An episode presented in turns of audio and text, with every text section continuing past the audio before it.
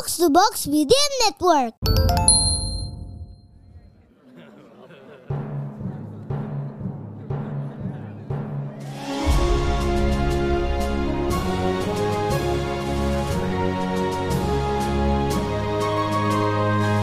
Perhatian, perhatian. Dongeng Paman Geri akan segera dimulai.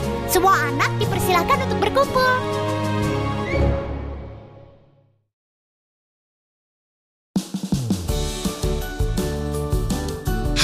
Adik-adik, apa kabar? Ketemu lagi sama Paman Geri di podcast Dongeng Paman Geri. Uh, oh Paman Geri uh, kemarin uh, tanya sama salah seorang di antara adik-adik yang suka mendengarkan podcastnya. Katanya ada yang suka sekali denger dongeng Paman Geri di rumah aja.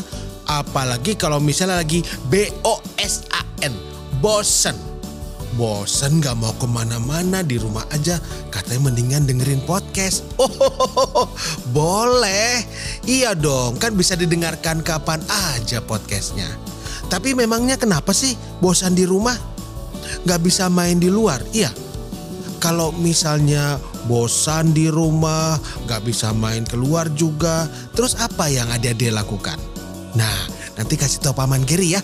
Sekarang ada ceritanya ini tentang hewan yang bosan sama rumahnya sendiri.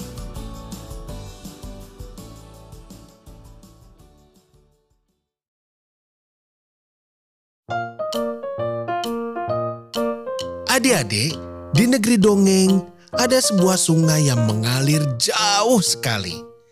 Airnya jernih dan juga sejuk membuat banyak hewan senang tinggal di dekat sungai itu.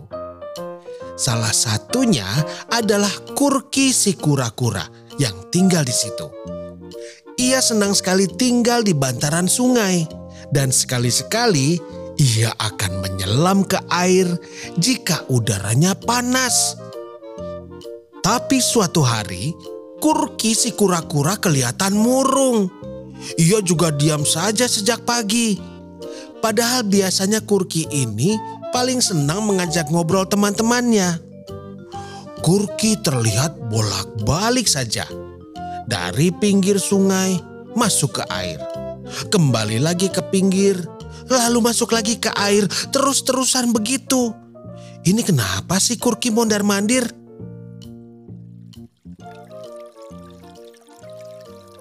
Ah, aku bosan. Bosan, bosan. Aku tak tahu harus bagaimana. Tak tahu harus melakukan apa. Uh, aku bosan. Hei Kurki, kenapa kau marah-marah sendiri? Ada yang ganggu kamu? Eh, uh, aku nggak marah-marah kok kelinci. Aku cuma lagi bosan.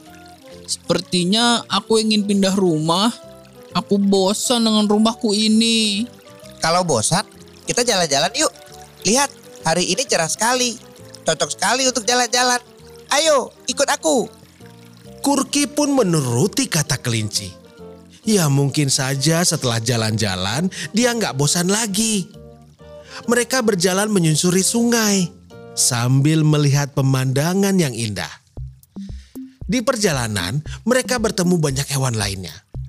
Salah satunya adalah burung kutilang. Wah, si burung kutilang ini sepertinya lagi sibuk sekali. Dia membawa ranting-ranting kecil di kakinya sambil terbang bolak-balik ke sebuah pohon. Hmm, kayaknya Paman Geri tahu deh ini lagi ngapain sebenarnya burung kutilang. Kalau adik-adik tahu nggak? Iya betul, si kutilang itu sedang membangun sarang di atas pohon. Kurki tersenyum melihatnya. Ia pikir, hmm, pasti enak sekali punya rumah di atas pohon. Pemandangannya pasti bagus sekali. Selamat siang Kutilang. Aku sedang mencari rumah baru. Aku mulai bosan dengan rumah tempurungku ini. Bisakah kau membuatkan aku rumah yang baru? Bisa sih, tapi aku cuma tahu cara membangun rumah dari ranting. Aku tak bisa membuat seperti tempurungmu itu. Tidak apa-apa, tidak masalah kok. tolong buatkan aku satu ya. Aku akan sangat berterima kasih padamu. Walaupun bingung, burung kutilang mengiyakan permintaan Kurki si kura-kura. Ia pun mulai membangun sarang untuk rumah Kurki. Sementara itu, Kurki berjalan lagi. Tak jauh dari situ, Kurki dan kelinci bertemu dengan keluarga berang-berang. Mereka sedang membuat rumah yang berbentuk seperti bendungan di sungai. Wah, kelihatannya seru sekali. Keluarga berang-berang itu bergotong royong mengerjakannya. Ada yang menggigiti batang pohon supaya tumbang, ada juga yang mendorong ke sungai, dan ada yang menatanya. Wah, Kurki dan kelinci langsung bersemangat menghampiri keluarga berang-berang itu. Selamat siang keluarga berang-berang. Ini temanku, Kurki si kura-kura. Ingin minta bantuan kalian. Kurki, kau bicara langsung saja. Eh, aku eh eh aku eh aku, aku sangat menyukai rumah kalian. Eh, maukah kalian membuatkan rumah untukku? Rumah yang bagus untuk ditaruh di punggungku, seperti tempurungku ini. Keluarga berang-berang sebenarnya bingung dengan permintaan Kurki. Ya mana mungkin mereka membuat rumah dari kayu-kayu pohon di atas punggung kura-kura. Tapi karena mereka adalah hewan yang sopan, ya mereka menyanggupi saja. Hari mulai sore. Kelinci dan Kurki akhirnya kembali ke pinggiran sungai tempat mereka bertemu tadi. Di sana sudah ada kutilang dan berang-berang. Kutilang dan berang-berang masing-masing membawa sarang seperti yang diminta oleh Kurki. Kurki senang sekali dan langsung mencoba rumah-rumah barunya. Wah, terima kasih teman-teman. Sebentar, aku coba rumah buatan kutilang dulu ya. Hmm, ringan dan sangat bagus.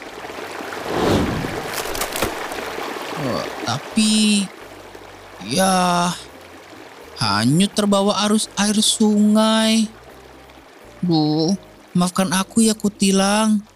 Padahal ini bagus sekali. Mungkin sarang kuntilang terlalu ringan. Cobalah rumah berang-berang itu, Kurki. Benar, rumah itu tampak kuat dan kokoh. Tapi, eh, tapi eh, berat sekali. Aduh, aku tak bisa memanggulnya. Oh, maaf ya berang-berang. Padahal kamu sudah repot sekali membuatkannya untukku. Kurki terdiam. Ia mulai menyadari bahwa bagaimanapun bagusnya rumah teman-temannya, yang paling cocok untuknya adalah rumahnya sendiri. Akhirnya Kurki sadar dan juga bersyukur karena punya rumah yang pas untuknya dan juga sangat unik karena rumah Kurki si kura-kura bisa dibawa ke mana-mana. Asik kan?